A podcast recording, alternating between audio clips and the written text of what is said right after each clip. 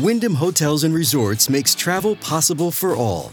Whether it's the long haulers looking for a great cup of coffee, a roomier rest for the on a whim road trippers, or a place to make summer memories with the whole family. No matter who you are, where you're going, or why, with 24 trusted brands to choose from like La Quinta, Days Inn, and Super 8, your Wyndham is waiting. Get the lowest price at wyndhamhotels.com. Restrictions apply. Visit website for more details. Frattallone's Ace Hardware and Garden Stores brings you Garage Logic Podcast number 453, September 9, 2020. 95 degrees on this day in 1947. They had some nice uh, summer days in 1947. And 38 degrees on this date in 1883. And now, from the mayor's office, above the boathouse, on the east shore of Spoon Lake, it's Garage Logic with Rookie on production, Chris Reavers, director of social media, John Hyde in the newsroom, and occasionally Kenny from the Krabby Coffee Shop. Here is your flashlight king, fireworks commissioner, and keeper of common sense, your mayor, Joe Soucheray. You know what I have my eye on in the weather records? Yesterday, right? Didn't we do something yesterday? I think it was the coldest ever at the airport or something for that The date. coldest high temperature, yeah, right? Yeah, yeah, Yeah. But I, I have my eye out for the last 90 of the year. I, I think we're I think we still are good for a couple of weeks, but that's always a turning point, isn't it? The last 90. Yeah. It uh, it has Right not, now, I'd settle for 80. it has not felt like the last few days of summer these last couple of days. It's breaking now, most principally on CNN and the Washington Post and everywhere else, that Bob Woodward's new book, Rage, uh, which CNN got an early copy of, uh, reveals through 18 interviews Woodward had with Trump, all of which were taped and can be heard. CNN's playing them right now. That Trump knew uh, early in January, for example, he knew early that the uh, COVID nineteen was a serious, serious threat to the country, and he called it worse than even some of the most virulent flus. Uh, he was entirely aware of all this, and that, but yet in public he was saying it's a hoax. We got it under control. It's going to go away. And I don't know how the country will react to this. Uh, some will say because Trump's when Woodward said, "Well, why aren't you making that public?" Trump said, "I don't want to cause a panic." I believe him, don't you? That he didn't want to cause a panic. No, You don't. Well, No. why wouldn't you believe that? well, because he had a duty to inform the country of the danger the country faced, and uh, his his his his fans will say, yes, he was trying to do us a favor. He was trying to soften the blow. He was trying to prevent panic. And I would imagine his critics will say, well, he failed to do what he was entrusted to do as the head of uh, state. That he was he had a he had a duty, a sworn duty to protect the country, and that had had the uh, had early admonishments about masks and social distancing and, and lockdowns taken place, uh, you'll, you'll find, you know, CNN will be able to parade a variety of experts on the screen, including their doctor, Sanjay Gupta, who will say, yeah, thousands of lives might have been saved. But they're not any more credible than anybody else right now. I'm just presenting the facts as they're breaking right now. They I, I don't an know. agenda, and you know that. I, of course, I don't know how this will play out. I don't know how the public will react to this. I think predictably, I think the public will react to this as they react to everything from this administration. Half the country will believe it, and half the country won't. Yeah. But you, it, unlike these alleged remarks he was said to have made about soldiers, I'm finding more and more people, by the way, refuting those Yeah, I saw remarks that, that. Trump was claiming to make. Unlike that, here you have it. Here you have his voice on tape saying it. So there's no there's no reason to say this is the product of a media hit job or whatever. This was Trump granting Woodward 18 interviews. So what was the date? Excuse me. I, I I know you mentioned it, but what was the date of the Woodward interviews or the series of interviews that he did with him? Winter, wasn't it? Well, they started uh, they started in December of 19 and went through July of this year. So let's just say he had. So it, the, the interviews covered the whole gamut of, of how the virus played out so far. So let's say he did come out, the president now. Let's say the president did come out and say, This is awful. We're all going to get it. A lot of us are going to die. Could you even imagine what would have happened in this country? Well, I don't think that's what you would have had to say. There's there's Well, a there's yeah, that's more- my question to you. What what should he have done? uh, ladies and gentlemen of the United States, I've been informed by people uh, closest to me and uh, my security team and uh, White House officials and doctors that uh, a virus uh, originating in Wuhan, China, is is uh, has made it among us. It's uh, it can be dangerous. We must take precautions. Let's all begin to be careful this very minute as we continue to prepare uh, for the inevitable results of this. But we can we can diminish it. Uh, we're going to uh, mandate. I'm just playing devil's advocate. Sure. We're, we're going to mandate uh, mask wearing. We're going to uh, we're going to have to lock down a lot of businesses in the in the country. I know this will be a hardship, but we've got to get on top of this. I want to remind everybody to constantly be washing their hands. And uh, so he did. He wouldn't have had to come out and say, "Everybody, run and hide under your bed because we're all going to die." No, but I he don't- could have done it more presidentially. But I don't believe that this virus didn't get here until January, February, or March of 2020. I think that the virus was here long before that. Well, and he knew he knew that. yeah. he Yeah, knew that. that's That's what what, he told too. Woodward. That's what he That's said. what everybody says I had last, uh, you know, December and January. yeah. Remem- Remember the pain I was in? But the but the the important revelation is that contrary to his public buffoonery, he knew he was very serious about this, and it's it's a shame he wasn't capable of sharing that with us. That's that's the message I'm getting. Hmm. Out in front in the, in the public in press conferences, he said this is going to go away. We're going to be down to zero cases.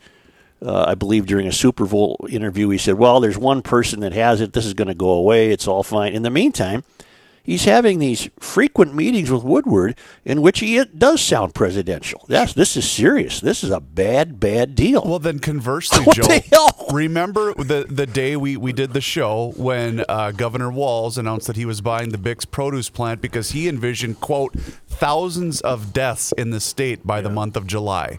Mm-hmm. Okay, well he was wrong too. Yeah.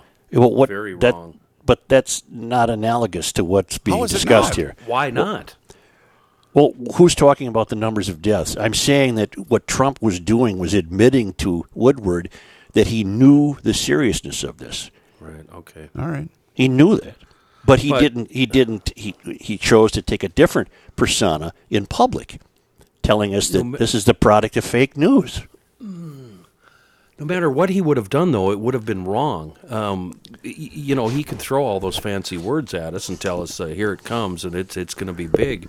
But if he didn't close the country down, he would still be, in in the eyes of many, wrong, and he handled it wrong. So he not only would have had to say that to be truthful, but then he would have had to follow through and shut everything down. In which it, and you're right, you're onto something. i for which he would have been highly criticized. Well, remember, he wouldn't allow travelers from certain countries. Yeah, he got It was ripped for highly- that.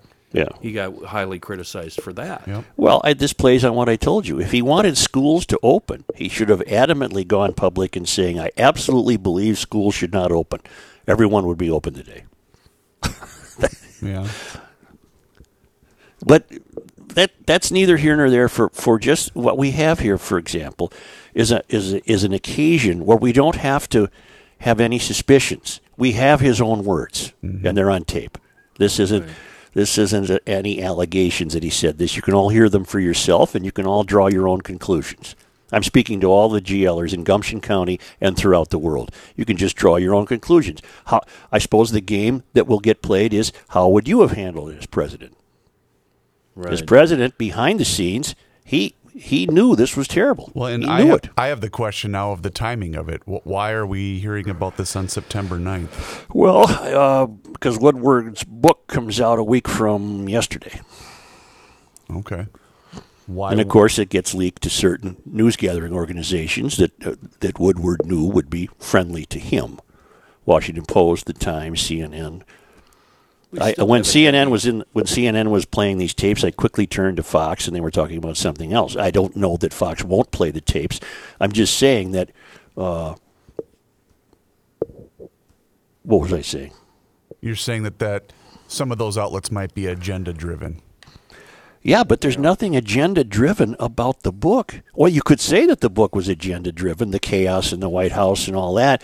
But the other thing you have to remember is these are Trump's words. I agree. This isn't a guy making up the stuff. This is Trump 18 interviews with Bob telling him, Bob, ah, it's a bad deal. It's a bad deal. But the voting public, Joe, has dug their heels in, and I don't. I know, Think, I know. I, don't think that this is going to sway anyone's decision one way or another come And November there third. ha- there has not been the amount of deaths that the experts told us there was going to be, which was Chris's original point with the governor in that big produce uh, building. In fact, what was the uh, the report either last week or the week before? The CDC claiming that they miscalculated the number of deaths. Uh, this is breaking. This is breaking. Here we go. My assistant just walked in and wrote this down. Let me guess. Let me guess. That assistant may or may not care for the current president. Whoa. No, uh, Caribou Coffee in Highland just shot up. Police have the dogs out. The place is What? locked down. Yeah, Caribou Coffee in Highland, What? Highland Village. Shots fired. Police on the scene. Oh my God. That's neither here nor there in a podcast, is it? I, I realize that people won't be listening to Well, this I till feel later. bad for making a joke before you announced that. Now But that's what just was the a joke piece you of- made? about um, about the the assistant you have and Oh, who oh, she may or may not be voting That's for. just a slice of life in the Twin Cities right, Right, now. My, right, my, my right. kid stepped out of his truck the other night at 11 o'clock, and the first thing he heard was about 12 rounds going off for, Wow. coming from Lake Street. Yeah. No. Let me. I, there's really a lot I want to get to today, and I was waylaid by the fact that the Trump news is literally breaking as we begin to repo- uh, record the podcast, as we do normally. We start at noon every day, and this Trump Woodward. Uh, uh, interviews were breaking at about 11:30 this morning, so I went on with it. But let me conclude because I, I want to move on to some other things. people listen to the tapes and make up your own mind. And I guess the the only reasonable uh, reaction might be, well, how should a president have handled it? Is that a fair statement? Yeah, How, that's how should a president asking. have handled it? Yeah. Yeah, yeah. Because this is an undeniable admission by the president that he that privately he was not poo-pooing this whatsoever. Right, and not right, at all. Right now, the White House press secretary Kayleigh, I forget how to pronounce her last name, McEnany. Hot- yeah, uh, she, yeah. She's responding to questions I think right is there. her last name. I'll Hot say. Dam. I'll say. He's she's what now, Chris? She's responding to uh, the revelations in the Woodward book currently. But I think that's how this will play out. How should a president have responded to this? And his his supporters will say he handled it just perfectly, and his critics will say that he handled it poorly. Is it And worth I don't know how to solve that. Is it worth bringing up then right now President Obama's response to H1N1? Uh, or is that not analogous? It, it was such a non-response that it never made the news. Well, I guess that's my point. Yeah, yeah.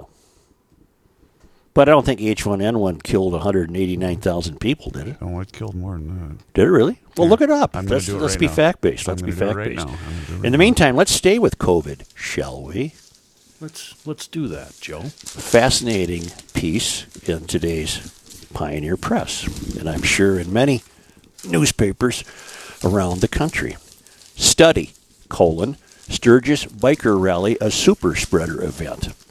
Let me, uh, be, yeah, before I begin uh, analyzing this, let me uh, say that uh, you correct me if I'm wrong, but uh, the vibe I was gathering before Sturgis was that preemptively we were told that Sturgis would be a super spreader event. Don't go to Sturgis; it's dangerous. were. Yeah, Yes. uh, you're going to go out there and you're not going to wear masks. And you're not going to social distance. You're going to bring it back to your various states. So that was the vibe I think in the country that that Sturgis was going to be problematic. Well, so far one person has died, uh, and that was in Minnesota, and he had underlying health problems. Lots the- of them. Yeah. But this is a story that says the Sturgis Motorcycle Rally in South Dakota spread COVID 19 to hundreds of thousands of people nationwide. Get the we don't know that button ready. I got it right here. and, Uh, we don't know that. and its public health cost totaled billions of dollars. We don't know that. Okay. hmm Uh, we don't know that.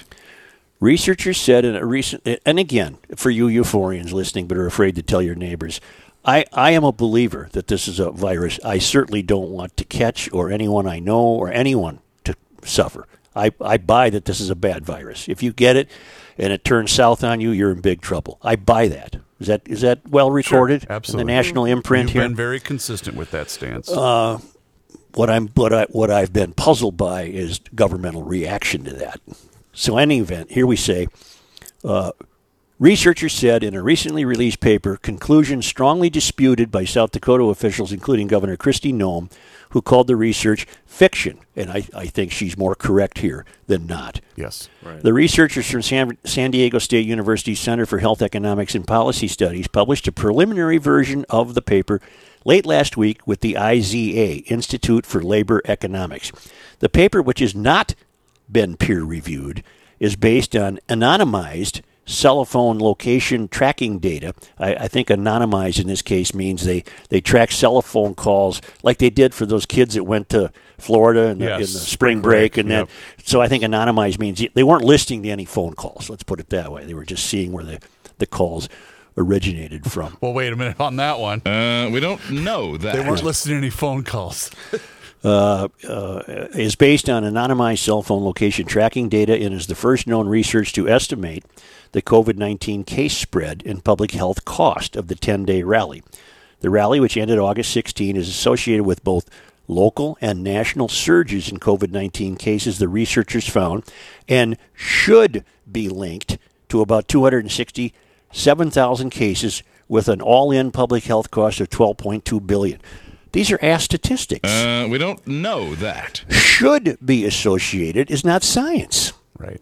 Should be associated. And the great comeback to this, Joe, is okay, so there's an organized gathering in Sturgis that links to all of these cases to some, but yet all of these protests that have been happening around the country, no, no, no, no, no, no, no cases from those whatsoever. Well, I'm getting to that. Oh, the story, the story even gets to that. If you want to evaluate large gathering bans, this is how bad it can get. Andrew Friedson, associate professor of economics at the Colorado University Denver and co-author uh, on the paper, said in a Tuesday phone interview with Forum News Service. The researchers who also evaluated large events held during the pandemic, including, including President Donald Trump's June rally in Tulsa and Black Lives Matter protests, which didn't appear to spread COVID 19 extensively, Uh, we don't know that. decided to evaluate Sturgis because it seemed like it could have been a major spreader of the virus. Sturgis just seemed like this perfect storm, Friedson said. I think what we have here is an example of you, you people in the failed academy were so anticipating that Sturgis would be a super spreader event that they're bound uh, and determined to tell me that it was. right. But they can't do that scientifically. No, They're telling me it should be associated with these cases. That's not science. no, no. The cell phone tracking data showed about 10% of Sturgis attendees hailed from within South Dakota, with about 19% from border states, 72% from across the rest of the country, with heavy attendance from Arizona, California, Colorado, Iowa, Minnesota, Nebraska, Washington, and Wyoming. State transportation officials estimate that 460,000 vehicles attended the event. I thought it was half that. Uh, Well, we don't know. Well, uh, okay. State transportation officials estimated about 460,000 vehicles attended the event, where many rally goers notably went unmasked and didn't socially distance to reduce the spread as they crowded together in bars and what have you. The Sturgis rally should be linked to 266,796 of COVID 19 cases reported nationwide between August 2nd and September 2nd. Now, do you realize what they're saying there? I don't. We have no bleeping clue Right. if Sturgis was responsible for spreading anything, but because Sturgis was held between August 2nd and uh, uh, uh, August, uh, well, they're going August 2nd to September 2nd. So during that month, they're going to attribute 266,796 COVID cases to Sturgis. You know what though? No, no, I think What? you're wrong. It's What? not it's not when. You know what it is? It's where. It's where it was held. Look at the state of South Dakota and how they've been extremely um, open about letting people live their lives, and that's why I think that they're under attack. Taken together, the results provide strong evidence that the Sturgis rally appears to have been a super spreader event, found Friedson and his fellow researchers. We find significant case increases within the state of South Dakota, as well as increases extending to counties from which relatively more residents attended the event. Taken together, the results provide strong evidence with no proof. Evidence is different than proof. Right.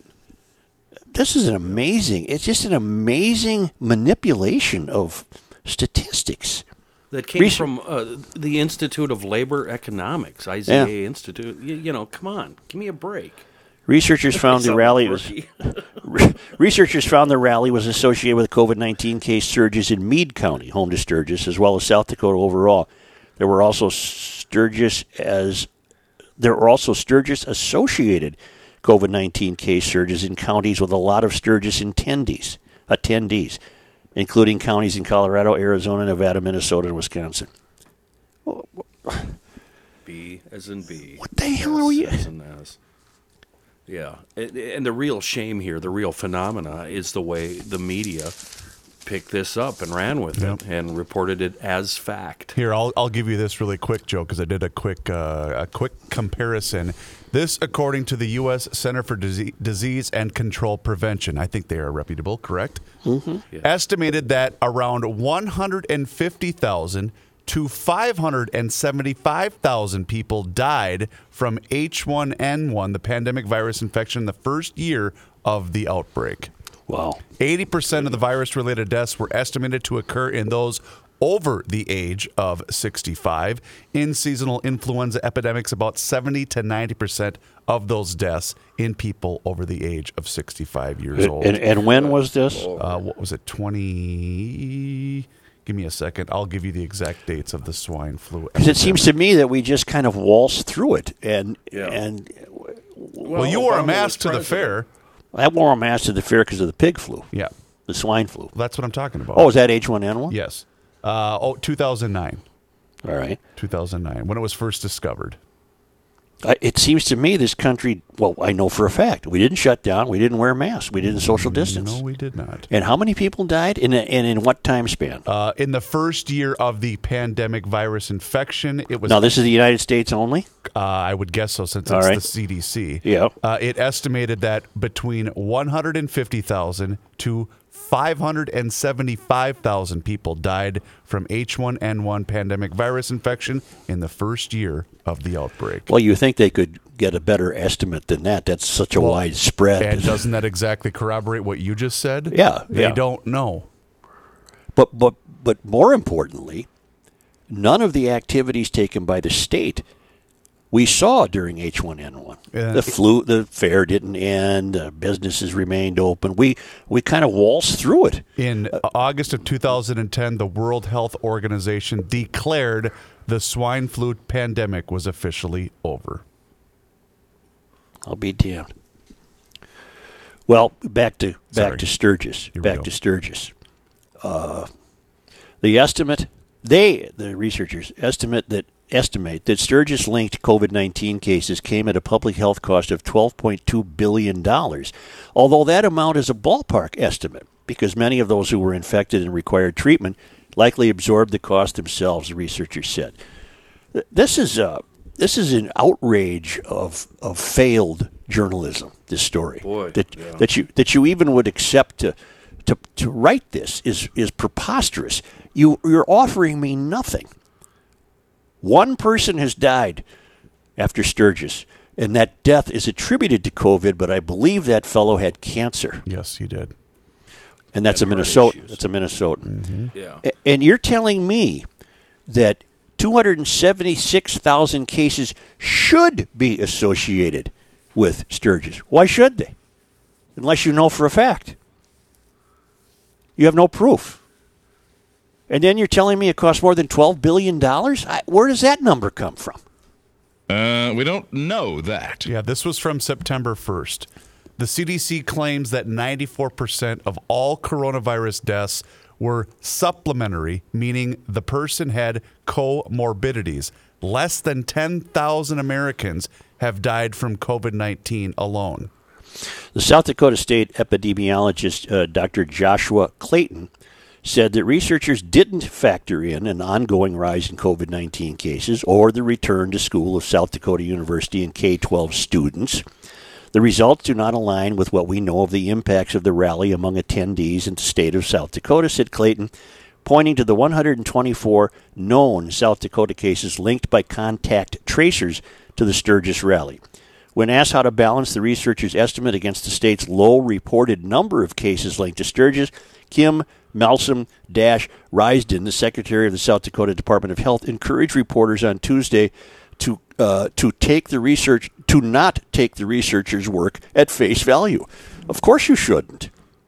It seems to me that you were uh, you you preemptively told the country that an event like Sturgis was dangerous, that was going to become a super spreader event, when when in fact it might not have been a super spreader event. You anyway conduct research to tell me that you think it should have been. Right. That's not science. Right. What do you mean it should have been? That doesn't mean a damn thing. Well, we- we're seeing that in all aspects of, of our life right now, where we're ignoring facts, ignoring science, and we're just going with one side or the other. Uh, I'm glad I'm glad you got those Clayton quotes in because th those are very distinct. The, the, the question I have to you: Are any media outlets, MSM, are they gonna are they gonna fix this? Are they gonna retract? Are they gonna report the truth? Or are they just gonna go with the glaring headlines? I think they're going to go with the headlines because uh, it it does meet the agenda of most news gathering institutions to have been fraught with anxiety over the prospect of people going to Sturgis. Well, And I'll- there, there were pre-admonishments. Oh, it's dangerous. They're not going to wear masks. They're going to sit in bars. They're going to be in campgrounds. They're not going to social distance. This could this could really really affect the country. Well, so far we don't know if it has. Right. And I, again, I'll say it again. I think a lot of it has to do with the fact that South Dakota has taken a completely different stance than I think the rest of the country. Well, I That's you an know, interesting take. Well, the researchers can claim that they have no political bias in this, and, and that's fine. They they they conducted their research, but they're they've released it prematurely. At, at best, it's premature. When you tell me, "Hey, we really think that should have been a source of 276,000 increased cases," you're telling me you don't know for a fact if it was. Right. And then God knows why that cost 12 billion dollars. Where does that figure come from? So I leave this story as B as in B, S as in S. It gets a big old. Uh, we don't know that. It's just amazing. They're coming at us from all angles with lies and propaganda. So Oh, I found the God. timeline, Kenny, that you were talking about. It was January 31st that Trump banned all travel from China, and that same day, Joe Biden accused Trump of xenophobia. There's two Yeah, articles right, right there, right after right each other. there, Joe. Well, right he, there. He talks to Woodward about it privately, saying, "We're shutting down this Chinese Chinese situation." Privately, he's saying all the right things. Privately, he's amazing about this. Publicly, he went the opposite direction. It's up to. I'm not going to draw. I'm not going to draw your decision for you. Everyone has to make their own decision. How would a pre, how should a president have handled this? Because he clearly, clearly was aware of what what this could mean to the country. And there was there's Okay. many there's many ways that he could have addressed that, and he chose not to. So again, his his uh, his defenders will say he did exactly the right thing, and his critics will say he did exactly the wrong thing. He can't win. He can't win. Can I bring up something absurd? Sure, why Maybe- not? You're here. he- that's what I'm here for. That's what Hi, you're here for. I'm You're here for one host. reason. Yeah, to believe me. Um, maybe he was doing the same thing that we assume government is doing with, wait for it, UFOs. Because they know if the public finds out, it's a full blown panic. Maybe that's what he was doing with the COVID. Is that absurd? Yes, it's it's entirely absurd. For example, why necessarily would we panic to, to discover there are UFOs? I think it'd be kind of cool. What oh, what's oh, the oh. panic part?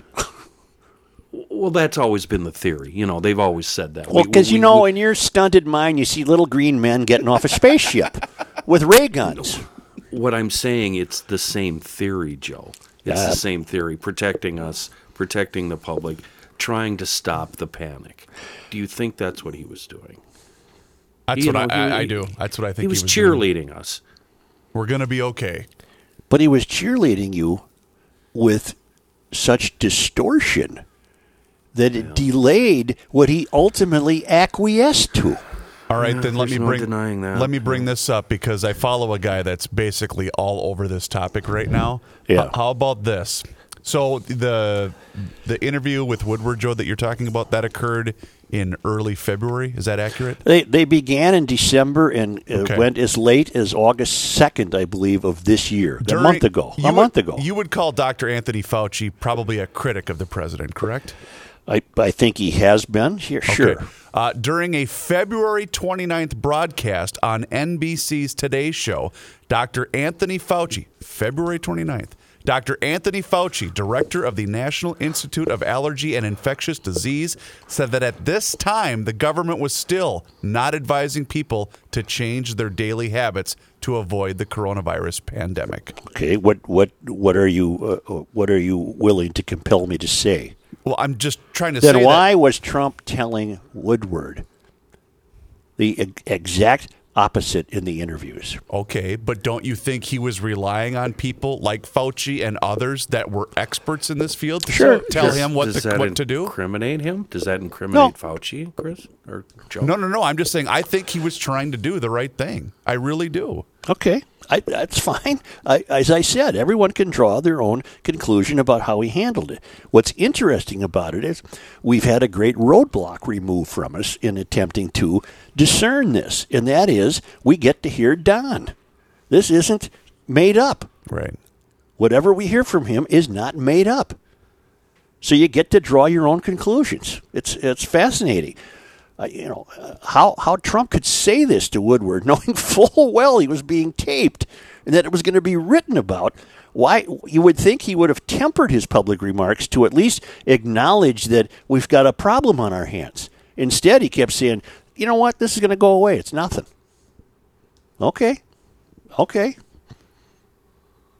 Uh, there are some quotes coming from the uh, press secretary meeting. Here's one. The president, uh, quote, the president has never lied to the American public on COVID. The president was expressing calm, and his actions reflect that. On January 6th, the CDC issued a Wuhan travel notice before any confirmed U.S. cases. That is from the White House press secretary. Oh, uh, by the way, Trump has been nominated for a Pulitzer Prize. I saw that. Yeah. which is uh, it's it's interesting. Sure. Get him.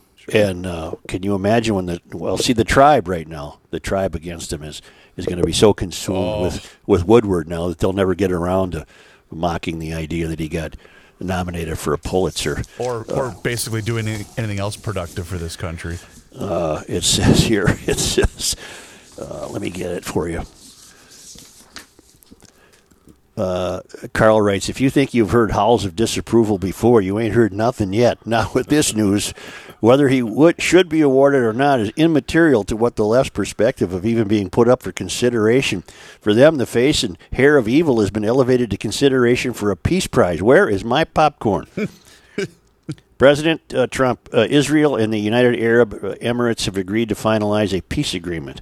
Uh, Trump announced a historic peace agreement between Israel and the United Arab Emirates, saying they agreed to full normalization of relations.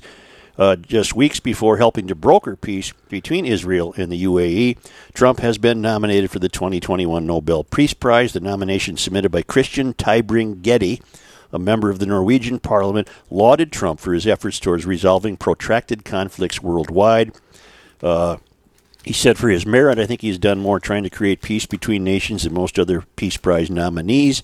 Tybring Gjedde, a four term member of parliament who also serves as chairman of the Norwegian delegation to the NATO Parliamentary Assembly, told Fox News in an exclusive uh, interview. And it goes on to say, I'm laughing because I have I have CNN on in here right Yeah, now. yeah. You know how when there's a really serious topic, they Yeah. go to the split screen. You know, Oh, yeah. we got to have. They've got. I am not kidding you. They have the six screen split. They have six bleeping people on the- Six? talking about the Woodward. Uh, right. They are all over this, baby. Yeah. Well, you, you discussed it. We've talked about this. No matter what Trump does, Trump is going to get beat up. Oh, of course. He cannot win, no matter Right. what. Right. Yeah. That's why I said if he wanted schools to open, he should demand it that they not. But then wouldn't his They'd all be open. Wouldn't all of his supporters, the diehards, been, what are we doing opening schools? Don't you think that would have happened too? No, no, no, This country. no. I don't think so at all. All right. I think his, if Trump said we should absolutely not open schools, his his supporters would have uh, uh, agreed with him. But the but the important part is the public school education would not. They would have said, "Why it's perfectly safe to open. We need to open. Right. You can't get around it." I told you before that Tim Bloom had a record year at EcoFun Motorsports in downtown Forest Lake, their best year in their 12 year history. That's fantastic. So uh, uh, Tim Bloom, uh, who uh, owns EcoFun Motorsports, he was he follows us on Garage Logic. He's heard about Eric Mishy's uh, charity, Spare Key, and uh, how Eric is uh, uh, hope on the river right now, floating down uh, counterclockwise on the Mississippi, spinning around, not knowing what he's doing, trying to get to New Orleans to raise money for Spare Key. So at EcoFun Motorsports, from Labor Day until the end of September, they will donate a hundred bucks from every scooter and electric bicycle purchased by GLers or anyone mentioning Hope on the River. Very cool. With the great GLers, we hope to raise another eight to ten thousand dollars to help him out. This is at EcoFun Motorsports in downtown Forest Lake, where GLers have responded in kind for their Bintelli e-bikes, the scooters that turn every errand into an adventure, full line of Yamaha motorcycles, uh, recreational equipment for kids, helmets and apparel, a great service department, and uh, more power to them at EcoFun Motorsports for this charitable effort. You're going to have to have a little patience because Kayleigh Bloom is back in school, and she's the Bintelli expert. there, there. Tim is even saying, if you like people and fun products, uh, you may want to check with me. Come on they might, they, down. they might need some employees there at EcoFun Motorsports. It's right on Highway 61 in downtown Forest Lake, and we thank them on behalf of Spare Key. It's campaign season, and here come the negative ads. The biggest negative ad is the one coming from your insurance company. Talk about negative. Captive insurance agencies increase your premium every six months. The Canopy Group is an independent insurance agency. We only offer 12 month policies, not six month policies that can increase premiums twice a year. At the Canopy Group, we promise to give clients the best coverage for the best price year after year. Our annual review guarantees it. We have 16 companies and 30 professionals, so as your needs change, we'll make sure to conduct a thorough review of your home and auto insurance with all 16 companies. We'll do the shopping for you. When you receive that next insurance premium in the mail, remember you deserve options. Vote for the Canopy Group. To vote for the Canopy Group and to get a quote on your home and auto insurance, call 800 967 3389 or visit thecanopygroup.com. It's the end of the world as we know it, and he feels fine. Joe Soucheray. I'm trying to do some research here, and I can contend that wearing chill boys will help stop the spread. No, I'm not. I'm not going to say that at all because that would be uh, that would not be factual. But they are the most comfortable underwear that you will ever own. The entire cast of GL has made the transition to Chill Boys. Chillboys.com, a local Minnesota company. Today I have on the Bamboo Boxer briefs. You can check out their entire selection and also their really cool line of uh, comfortable T-shirts. My favorite, by the way, you guys. They got Bigfoot on there on Yeah. the T-shirt, and it just says "Hide and Seek Champion." All right. Uh, they also have a really cool selection of sunglasses. Go online right now, and all orders that you make that are over $40 ship fast and free in the entire United States. Please place your order and let them know that you heard about it right here on the Garage Logic podcast. the uh, Academy of Motion Picture Arts and Sciences, Oh, excuse me for that headphone noise, that's okay. has announced a set of requirements for films to be award eligible in an effort to increase representation and inclusion. Uh, just before the hashtag Oscars So White controversy's fifth anniversary, the Academy is limiting Best Picture Award nominees beginning in 2024 to those that can meet requirements that encourage equitable representation on and off screen by ensuring more people of color fill positions on a film set from the starring role to interns and everything in between, as outlined in a press release published online. To be eligible for the award in 2022 and 2023, productions must submit a confidential Academy Inclusion Standards form, however, meeting the thresholds that will not yet be a concrete requirement. Academy governors Devon Franklin and Jim Gianopulos headed a task force to develop the standards that were created from a template inspired by the British Film Institute diversity standards used for certain funding eligibility in the UK and eligibility in some categories of the British Academy of Film and Television Awards, but were adapted to serve the specific needs of the Academy. The Academy also consulted with the producer, Producers Guild of America, as it presently does for Oscars eligibility. The uh, all other award categories will be held to their current eligibility requirements. Submissions to the Best Picture category from other entries, such as animated feature film, documentary feature for international feature film, will be will be evaluated separately. Two of the four following standards must be met in order to qualify for eligibility for the Best Picture award, beginning with the 96 Oscars. The first requirement requires that at least one of the following criteria be met, including hiring at least one of the lead actors or significant supporting actors that belongs to a marginalized population Asian, Hispanic, Latinx, uh, Latinx, Latinx, however I say that, Black and uh, African American, Indigenous Native American, Alaskan Native, Middle Eastern, North African, Native Hawaiian, or other Pacific Islander, or other underrepresented race or ethnicity. Similarly, 30% or fewer secondary and more minor roles must be occupied by women, people in the LGBTQ community, or a racial or ethnic group, as well as those with cognitive or physical disabilities or who are deaf or hard of hearing. The first standard also requires that storylines focus on the same underrepresented groups. This standard dictates that a number of behind the scenes professionals must come from such underrepresented populations as well. At least two creative leadership positions in department heads must be filled by those belonging to underrepresented groups, including the casting director, cinematographer, composer, costume designer, director, editor, hairstylist, makeup artist, producer, production designer, set decorator, sound, VFX supervisor, I think that's special effects, and or writer. Additionally, at least six other crew positions must be filled by those belonging to upper underrepresented groups. Such positions include, but are not limited to, first AD, gaffer, script supervisor, and more. Production assistants are excluded. This is, uh, well, I'll tell you what I think of this in a moment. Wow. The major studios distributors are required to have substantive ongoing paid apprenticeships, internships, inclusive of underrepresented groups, the release explained. Such positions must be available in several departments production, development, physical production, post production, music, special effects, acquisitions, business affairs, distribution, marketing, and publicity.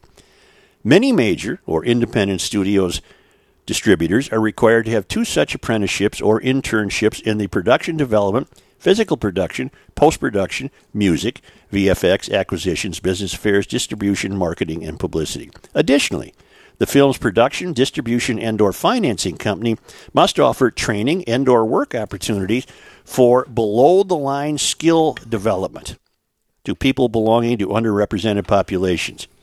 Perhaps the most straightforward but demanding of the standards, audience development, requires a studio or company to have multiple in house senior executives from the outlined upper uh, underrepresented groups. What in the world? Uh, well, here's what this is. Here's what this is. This might as well be the template for critical race theory. Well, With the difference being that these are essentially uh, private citizens creating these standards as opposed to the state. But it strikes me that this is inevitably a template for what will happen if the United States, for example, forms a Department of Race. And every single institution in this country would be subject to these standards. Every single institution in this country, whether it's a, a newspaper, uh, a library, uh, a, uh corporation, uh, whatever, will be taking its orders for this is this is my suspicious look at the future. Will be taking its orders from a state agency that will be monitoring them and demanding that they adhere to the standards that are going to be put forth by the Department of Race in the event we get a Department of Race. So, what's eliminated in this? And this goes a long way to understanding the discussion we had. Yeah, this goes a long way to discussing the, the, the critical race theory of yesterday, which, and I didn't get to this yesterday, what, what critical race theory uh, abolishes in the American experience would be competitiveness and achievement. Believing that if you have achieved or you are competitive, you are able to be competitive in achieving merely because of the fate of your skin color at birth.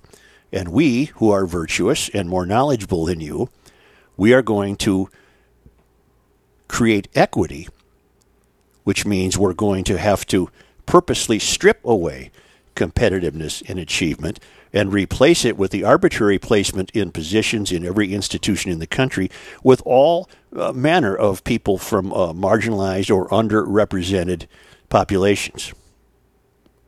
Now, just let that roll around in your head for a while. Are we still going to have doctors that can know what they're doing? Yeah.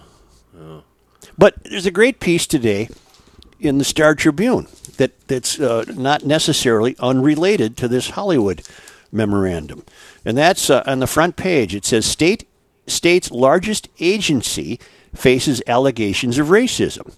Uh, people of color and Native Americans working at the Minnesota Department of Human Services are sometimes the target of racial slurs and harassment, denied promotions and raises, and are isolated without support from senior management, several current and former employees say. It's a long piece. I don't want to read the whole thing, but can you see how these uh, this template that Hollywood created would be absolutely uh, uh, employed by the State Department of Human Services? Oh, for sure. Of course. Yeah. But here's the most interesting part of the whole story. Uh, a deputy assistant commissioner in the Community Supports Administration, Gulaid, uh, uh, Anab Gulaid, uh, here I'll start. Three months ago, five legislators and two community members sent a letter to the Walz administration calling for an investigation after the DHS eliminated the job of Anab Gulaid, a Somali American. A deputy assistant commissioner in the Community Supports Administration, Gulaid helped run a division that includes services for people with disabilities, the elderly, deaf, and hard of hearing, as well as behavioral health programs. But Gulaid's role changed after Harpstead. Let me get her first name. She's the head of DHS. What the hell's her name? Oh, bear with me. There's so many names I have to remember, and I'm bad with names. Yes, you are. For a million And dollars. For a million dollars, who's Sue Cook? Yeah. Uh, Jodi Harpstead is the commissioner. But Gulaid's role changed after Harpstead, Jodi Harpstead, the head of DHS, created a new deputy position in the division and hired a white man who took on most of Gulaid's responsibilities. Both, here's the key sentence of this whole story. Both he and Harpstead served on the board of a disability services industry trade group before joining DHS. Well, in other words, she's greased the skins for some pal and bumps this Somali gal out of the gig. Oh. There's your story. That's the story. Yeah. But the template that Hollywood's created would not would, would prevent that from happening. The state monitoring your every move in whatever institution you're in would eliminate uh, the likes of Harpstead bringing in a pal, presumably a pal. And then uh, Gulaid says the autonomy to do my job was impacted by the walls they were putting up in front of me with no expectations, with no explanation, said Gulaid, who added that she wasn't informed about the new deputy until after he had been hired. My, ag- my agony was always trying to understand why. Why are you trying to treat me differently? She said. As an appointee, Gulaid could be dismissed without cause. She said she thinks that she was forced out because of her efforts to hire more people with disabilities under the Connect 700 program created under former Governor Mark Dayton. Anyway, it's the state's largest agency. They consume overwhelming amounts of your tax money.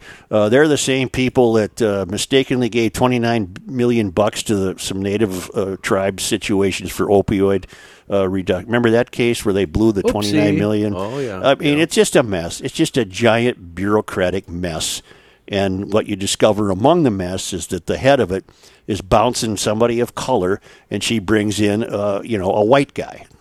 I, I, I don't know if, if this would have made the paper had she brought in a, a, a black guy. I have no idea. But but just right, layer That's the story. layer on top of of the troubles in the Department of Human Services the Hollywood template, which has been created by private citizens, not the government. The governments, when they get around to doing this, they might be even be more strident. They might be more demanding. They might, they might. It's the end of the world.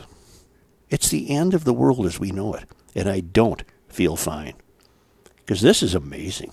This is absolutely amazing.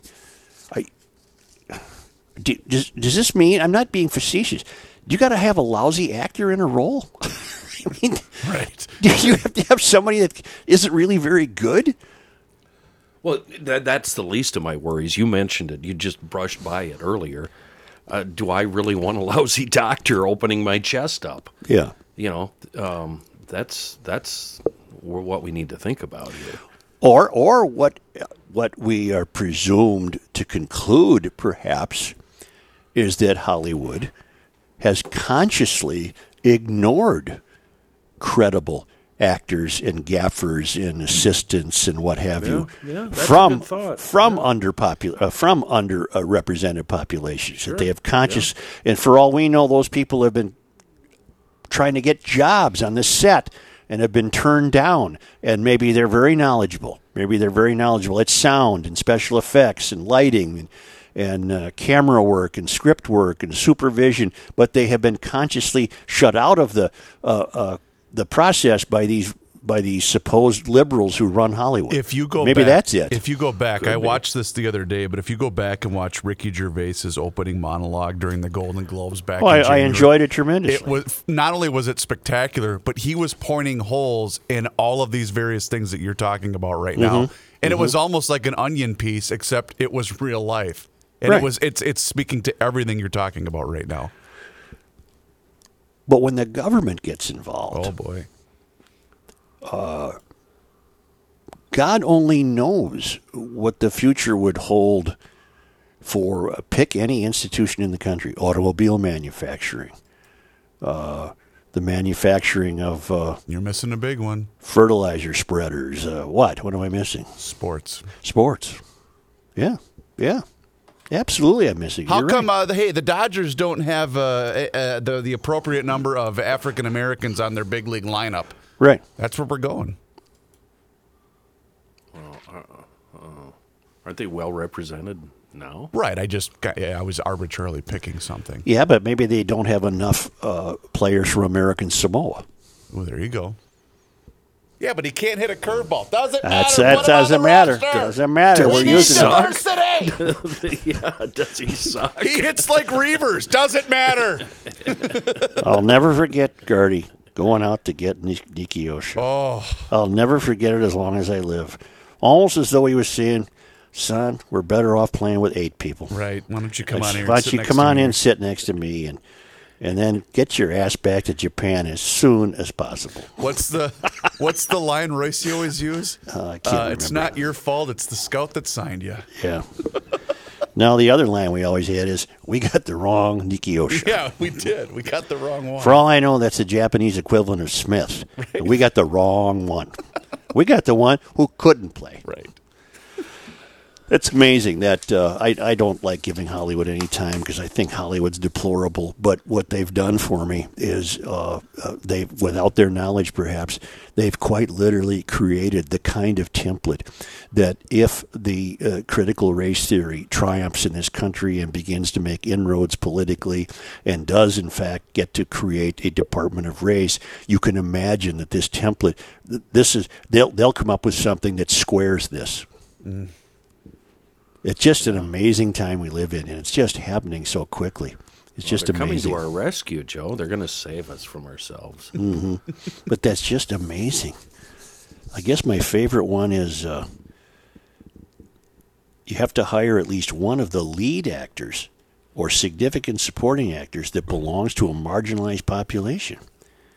Well, Well, again, either they either they've been either there, there are some great actors in the marginalized populations who have who could demonstrate that they've been they're routinely denied the opportunity, or or you're going to have to hope that you can find uh, marginalized uh, uh, people from marginalized populations who turn out to be pretty good at it. And to think about that, we, we, we've come quite a long ways. Kenny and Royce and I were talking about this the other day. We, we've come a long ways in Hollywood from a white guy playing an Indian in a black and white movie. Oh, Oh God, yes. nothing makes me more mad than that. Oh, I could go on a two-hour rant about that. Oh my goodness, don't get me started, Chris. Sorry, I didn't mean to.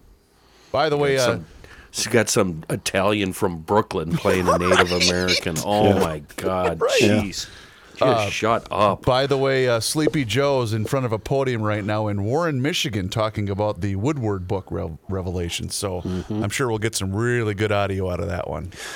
Well, I think Biden uh, would have handled it differently.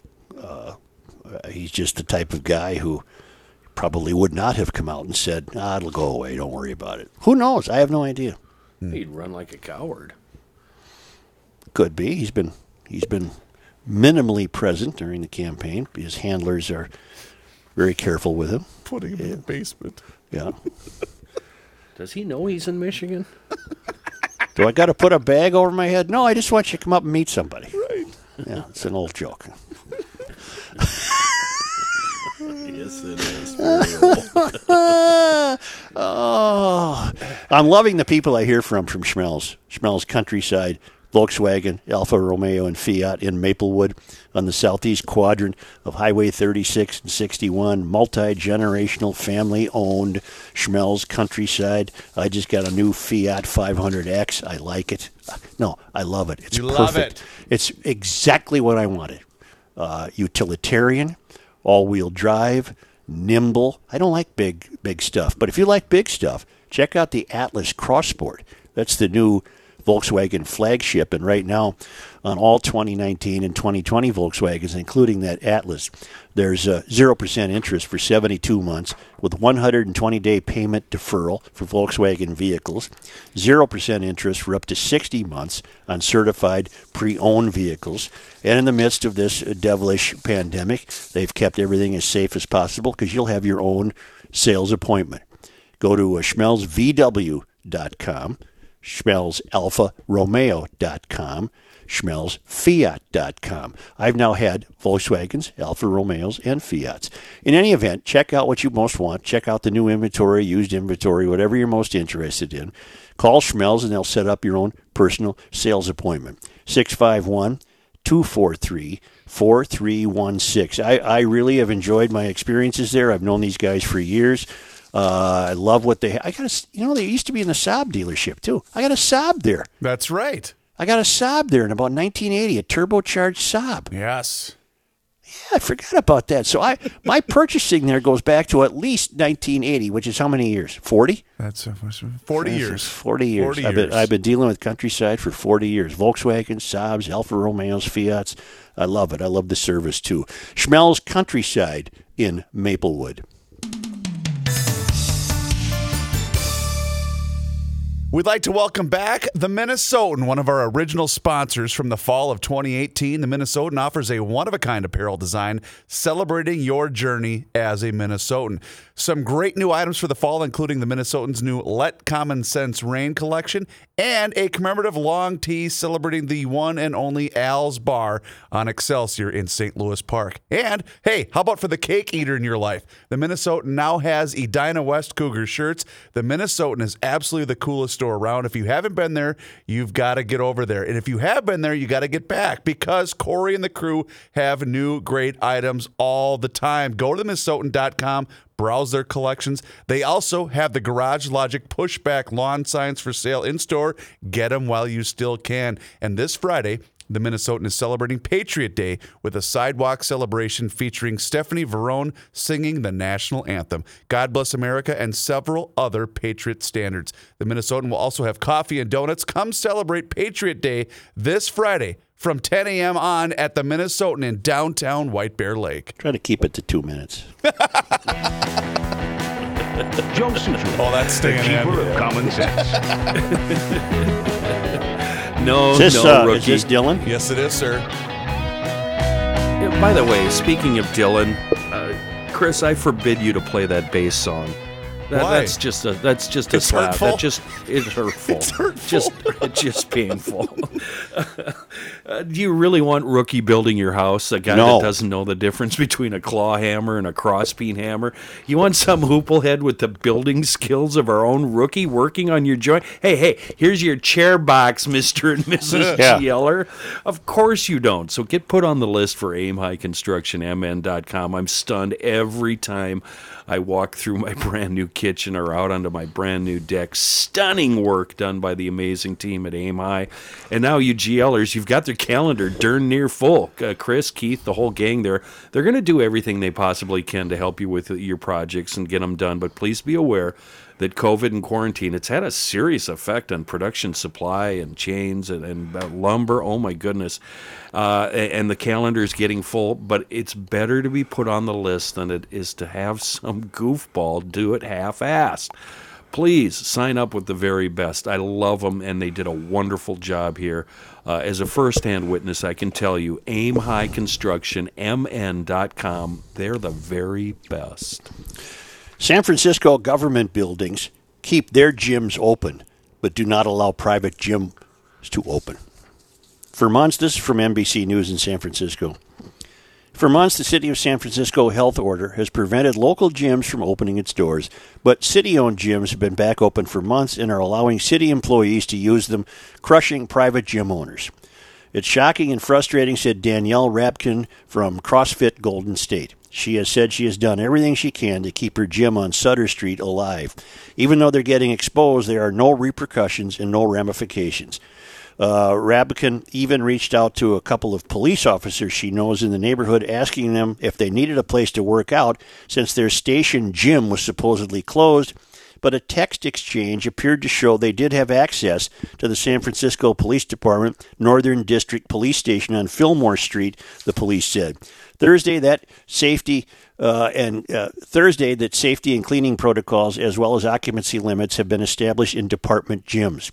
It just demonstrates that there seems to be some kind of a double standard between what city employees are allowed to do and what the residents of San Francisco are allowed to do, said Dave Caracker, owner of MX3 Fitness in Castro. He said there is a slight silver lining to this discovery. What the city has unwillingly done is created this great case study that says working out indoors is actually safe, said Caraker. So at this point, we're demanding that they allow us to have the same workout privileges for the citizens of San Francisco that the employees of San Francisco have. Gyms for police officers aren't the only ones open. A sign at the Hall of Justice gym shows rules for use as of July 1st for its patrons, which would include judges, lawyers, bailiffs, and paralegals. NBC Bay Area asked the city for comment Thursday and were told only that the current health order does not allow indoor fitness gyms to operate. And per Mayor London Breed's latest reopening announcement, privately owned gyms have to stay closed until the, at least the end of December, September. Well, you're, they're frauds. It just, it's, I just don't understand it. I just don't Third understand rail. it. Third I guess, yeah. It's it's the, the political class is enjoying uh, benefits that are unavailable to this other citizens of San Francisco. Just think the the lady who's third in line for the nuclear buttons got duped into a hair appointment. That's right. Rick uh, Rick Groshong in Edmond, Oklahoma, wants me to know that uh, at least 25 people have gone on record saying that the remarks uh, Trump was uh, supposed to have uttered about uh, uh, service people. Due to the importance of this issue, I hope you will discuss this fact with as much vigor as you have the initial anonymous allegations. Rick, I said it earlier in the show. There's enough people who have come forward to convince me that uh, he did not say those things. I think you said that off the air. Oh, then I'm saying it on the air. Okay. No, I did. I think I said it on. And by the way, yesterday I kept saying the uh, the the Prude case in New York was in Buffalo. It's Rochester. Yes, I- I- one of us tried to correct. I know. I know you did, and I I failed miserably. That's okay. Uh, Scott Matura writes, "Gang, you guys were discussing gender reveal parties and where they started. Uh, uh, well, how's this for irony? The daughter of the woman who essentially invented the gender reveal party by simply putting pink frosting on the inside of her cake uh, to be revealed once cut into now identifies as a boy. But Boom, boom, boom. No, come Yeah. on. well, that's a good question. If you're if you're buying this BS about 48 million genders, how do you have a gender reveal party? Good point. I guess the people having them uh, would not uh, subscribe to the theory that there are 48 million genders. Do you think that the gender reveals party were escalated by all the, the prom proposals? Because those kind of almost happened at the same time. Yeah, there's a term for this. We had it. Uh, wow, what's the term? Uh, when you have a birthday party and you you increase it to include pony rides and you book the Rolling Sure. Stones, something creep. Oh, um, I don't remember. Uh, uh, uh, I do. I do remember Oh, this. what's the term? Darn it! Mission creep. Mission creep. Mission creep. You start out with a simple birthday party, but you realize the neighbor's bringing in the Stones, so the next time you have a party, you got to bring the Beatles back to life. Mission creep. So, A so uh, gradual shift in objectives during the course of a campaign, often resulting in an unplanned long-term commitment. Right. Uh, uh, we had a different name for it too, but mission creep's the only one that's occurring to me. But uh, clearly, that's what's happened to uh, the gender reveal situation. It started with a lady who, for some reason, got some attention by merely having a cake that had pink frosting inside. I have to to where you now shoot off fireworks Yeah. and burn down seven thousand acres of California. Mission creep is the gradual or incremental expansion of an intervention, project, or mission beyond its original scope, Right. focus, or goals, a ratchet effect spawned by initial success. Mission creep is usually considered undesirable due to the dangerous, irreversible path each success breeding uh, ambitious and okay, the back. We, we got the we got the gist there. Yeah, the the senior photographs used to be uh, some photographer showed up at school, and you got in line and stood there and had your picture taken. Next, well, now they're hiring models and lighting and makeup artists and all this BS. Not me. I had one with my 1987 Bonneville. You're, a boy. What's up, ladies? What? No, as in like, look at me, look at me, Oh, yeah. my rusted out Yeah. Bonneville. Uh, My Jordy notes. senior picture was him uh, in a suit and a tie pulling a wheelie on his dirt bike. Sweet. yeah, yeah. Uh, a Minnesota judge has extended the vote by mail changes prompted by coronavirus. Due to the virus, ballots must be. This is in the state of Minnesota. This is according to the Star Tribune. Uh, due to the virus, ballots must be postmarked by November 3rd, but they can arrive up to seven days after Election Day. And Jordy notes New York, and I'm sure other states, are allowing ballots to be postmarked the day of the election. They will be counting for weeks until they get the desired result a Franken Coleman repeat on a larger scale. Uh, let's hope that doesn't happen, but yes, there will be no winner on November 3rd. No. It'll, it'll take weeks to count these So to count these ballots. If I've got this correct, then I need to have my taxes postmarked by April 15th. Mm-hmm. Otherwise, I pay a penalty. But eh, if I want to submit my ballot, you know, December, we're good to go. yeah. Unless, of course, my prediction comes through uh, and Trump wins by a landslide. All hail the flashlight king. Well, hail you, sir. I have been a proud listener of Garage Logic for many years, and the 24 hour rule has been very useful in my marriage. Well, pal, first of all, if the 24 hour rule has been useful, you're really getting away with something because you're cheating yourself of another 24 hours. Correct. It's the 48 hour rule.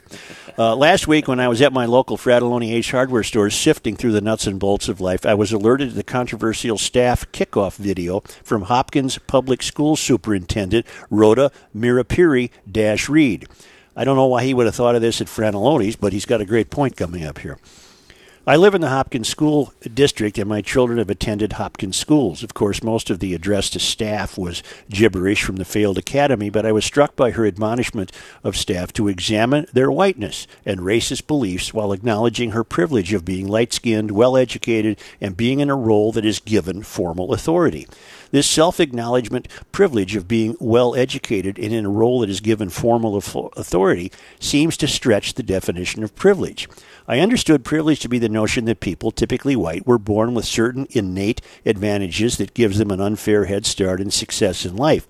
However, Superintendent uh, Mhiripiri Reed's comments seem to suggest that things that you earn in life also fall under the rubric of privilege. It seems to me that this line of thinking is more dangerous than the traditional concept of privilege because it suggests that equality of outcome is the only solution to racial and social disparity. Uh, while membership in the school superintendent's club is not something that I aspire to, I am sure that she worked very hard to earn a degree and climb the school administration ladder. I find it terribly sad and a poor example for students for an educator to now dismiss those achievements as privilege. Also, Superintendent Mhiripiri Reed's comments regarding her role as superintendent, in her words, a role that is given formal authority, gives credence to your theory about the left's struggle with authority. The fact that she sees her role as a school super as a source of privilege tells me that she is uncomfortable with the very idea of authority. Of course, I don't think she wants to give up any formal authority and doesn't have any qualms about exercising her positional privilege as word started to spread in the community about her comments in the staff kickoff video, privilege and authority were used to change uh, were used to change the access on YouTube from public to private, so the super's comments could not be seen publicly. Keep pushing back, Glenn. Isn't that something? Wow. But that's true. Uh, if you go back to critical race theory, what's what's being advanced is the idea that if you do uh, if you do succeed in life, uh, that's merely a point of privilege. That your success in and of itself is a privilege. Right. It has nothing to do with you having earned it Hard work, etc. which is why the Hollywood template will be put uh, will be put in play. Isn't it kind of fun though to just watch Hollywood disintegrate to what it's become? I think it's kind of fun. Well, what's changing for me is I don't have to go to the movie theater. Right. I just I can turn it on and watch it in my house. That's what I like. Via on demand and Yeah, stuff. Yeah, get get anytime you want. Technologies and stuff. Uh, who's this from? Just a minute. This is from Howard. Oh, over the weekend I visited. Excuse me, Royce Lake Acid Tech. Just let it out one time. Just let Over the us hear you. weekend, I visited my parents in Dickinson, North Dakota. During which time we took the we took in the exhibits at the Badlands Dinosaur Museum. It's not just any museum; it happens to be one of the nation's leading centers of dinosaur study. Much of their work is based in the Hells Creek Formation, which is situated about 100 miles to the southwest. You have discussed it on your show. At any rate, there was one exhibit in particular that caught my attention a collection of fossilized cypress stumps that were discovered mining coal in Stark County. I've included a photo of one. I saw it. It's, it's a stump, all right. The reason I am sending you a photo of fossilized cypress stump is because, to my knowledge, there isn't a known cypress copse currently in North Dakota, nor anywhere else very far north of New Orleans. The point is that the cypress is a southern tropical coastal tree that loves heat and humidity. I don't recall my youth in Stark County, North Dakota, being rooted in much heat, humidity, or the pleasures of coastal living. No, Joe, you guessed it. The reason for the absence of cypress in North Dakota is that the climate changed, as it always has and always will. Based on the current rate of change, do I foresee a time when Stark County is listed as a coastal destination getaway in a travel magazine? Perhaps, but I would not invest in vacation properties just yet. He also sent a picture of a T Rex tooth. Uh, and his hand was as big as the tooth, and he's really glad that meteor hit when it did. Yeah. Howard did. really glad it hit when it hit. I hadn't thought about that, but yeah. Say, uh, I want to remind you that at Grundhofer's Old Fashioned Meats in, uh, Meats in Hugo, the north end of Hugo, they got a new burger, the Philly Patty, red and green peppers, onions, Swiss cheese, all mixed together in a third pound beef patty. Throw those babies on a hoagie bun with some au jus. Uh, this is the meat capital of the world. It's Grundhofer's in Hugo. They've got the brats, the steaks, the burgers, the sliders, the meatloaf. We get a couple of emails a week about the meatloaf alone. It's just fantastic. Spencer's adding on 2,500 square feet to accommodate the Garage Logic legions who have made this their go to meat palace in all of Gumption County. And the weather's going to turn. We're going to get a lot more good grilling weather before the snow flies. And even then, GLers will. Uh, will be grilling. I had the I had it wrong yesterday. I said 73 days until December 21st. That's a math problem. Uh, it's, it's about 120 days, something like that. That's why you're not allowed to do math. Well, I'll tell you, when when, when we come back, I want to I want to finish my salute to Grundhofer's. But when we come back, I'll tell you another problem I had with that. Uh, in fact, I'm surprised you didn't uh, note it on the on the tweeter. Reeves. Oh, I'm sorry. I, Yeah. I must have missed Yeah. it. Well, I took it down, and you'll know why in just Okay, a moment. all right. Uh, Spencer uh, Grundhofer thanks to the GLers. The GLers thank Spencer Grundhofer. It's been a been a great marriage of meat. That's what it is. Yes. Great marriage of meat. Grundhofer's Old Fashioned Meats on Highway 61 on the north end of Hugo.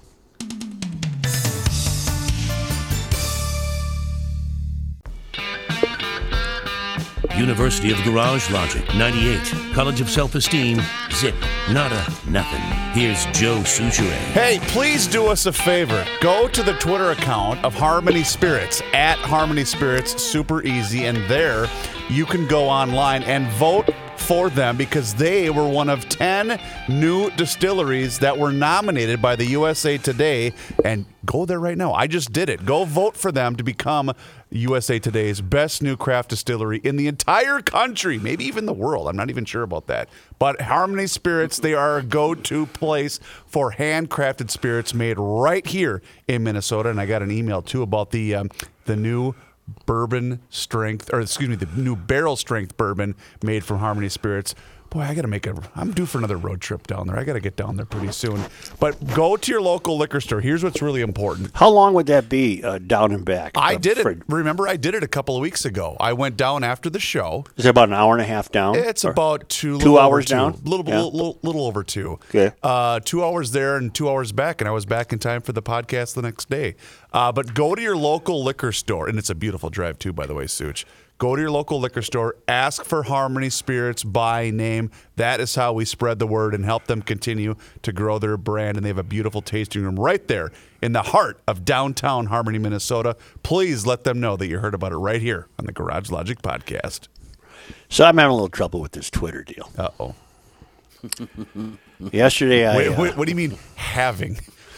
Continue Well- to have, I think, is more accurate.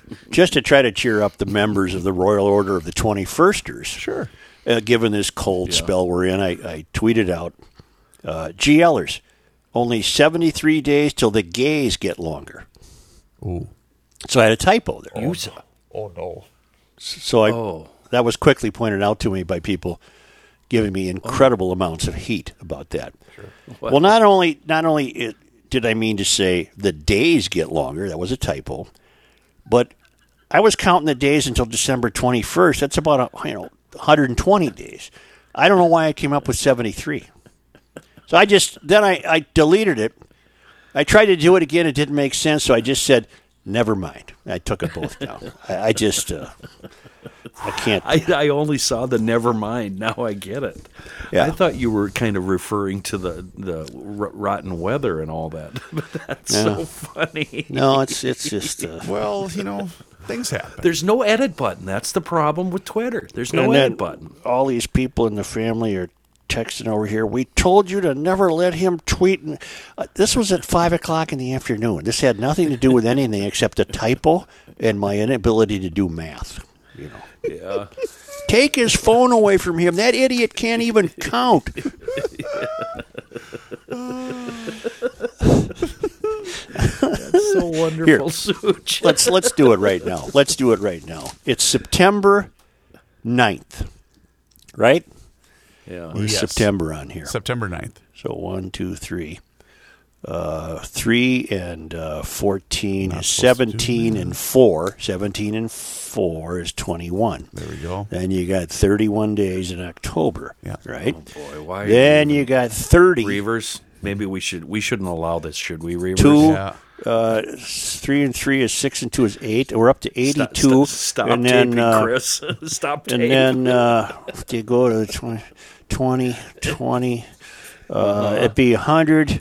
Let's see, 2, 8, and 2 is that's 102 days, not 73. There we go. I'm never going to do that again. Perfect health that for phone Kenny. of yours, uh, that phone of yours also has a calculator on it. I would advise you use it. I just did that, uh, but with a pencil. Are you ready for this? Because this is what we're facing in the world, ladies and gentlemen. The uh, decline of everything is not limited to the borders of the United States, but can also be found in the United Kingdom.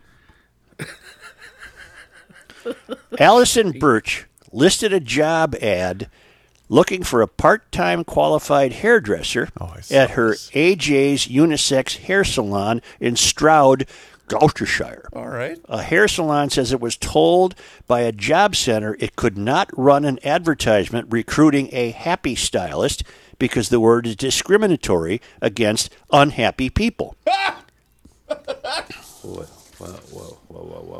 The position called for someone with five years' experience of working in a salon who is confident in barbering as well as all aspects of hairdressing.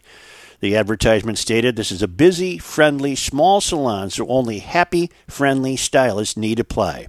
But uh, last week, Birch says she received a call from her local job center informing her they could not run her ad because the word happy is considered discriminatory. Birch claims the job center told her that the advertisement may make some people feel they cannot apply if they do not consider themselves to be a happy person. Birch shared the conversation she had with the job center on the salon's Facebook page. She claims the man at the job center said to her, I'm sorry, but the word happy is a discriminatory word and we aren't allowed to use it, as somebody who is not happy will be discriminated against. According to Birch, he then asked, Should we change the word in case somebody thinks they can't apply for the job because they are not a happy person? Uh, Birch said she was questioning herself. Was I a bit sensitive? Is the word happy discriminatory? Or has the whole world gone mad? Well, the whole world's gone mad. Yeah. And plenty of Birch's customers agree with her outrage over the job center's ridiculous stance in her advertisement. Uh, Karen Evans commented, "The world has gone absolutely mad. Does this mean that every descriptive word is is discriminative? Happy, tall, smart, elegant. Good luck with your search." Julie Thickens added, "I thought this was a joke. Realizing it clearly isn't has left me absolutely speechless. What has the human race come to?" And Charlie Brown wrote, "You cannot make it up how ridiculous they're being. Stick to your guns, Allie. You are a happy salon, and if some numpties." Cannot deal with that wording, then tough. And then Jordy notes that they applied. They asked Kenny to apply because he's not. He's not wait happy. a minute. Wait a minute, Joe. This is. I'm not happy. Which one are you? Dang it! You were gonna. Bl- I was gonna set you up too. Yeah. Remember that story you did years ago on the radio about the short guy and he showed up at the building? Oh God, he, he said I'm not happy. I said, which one are you?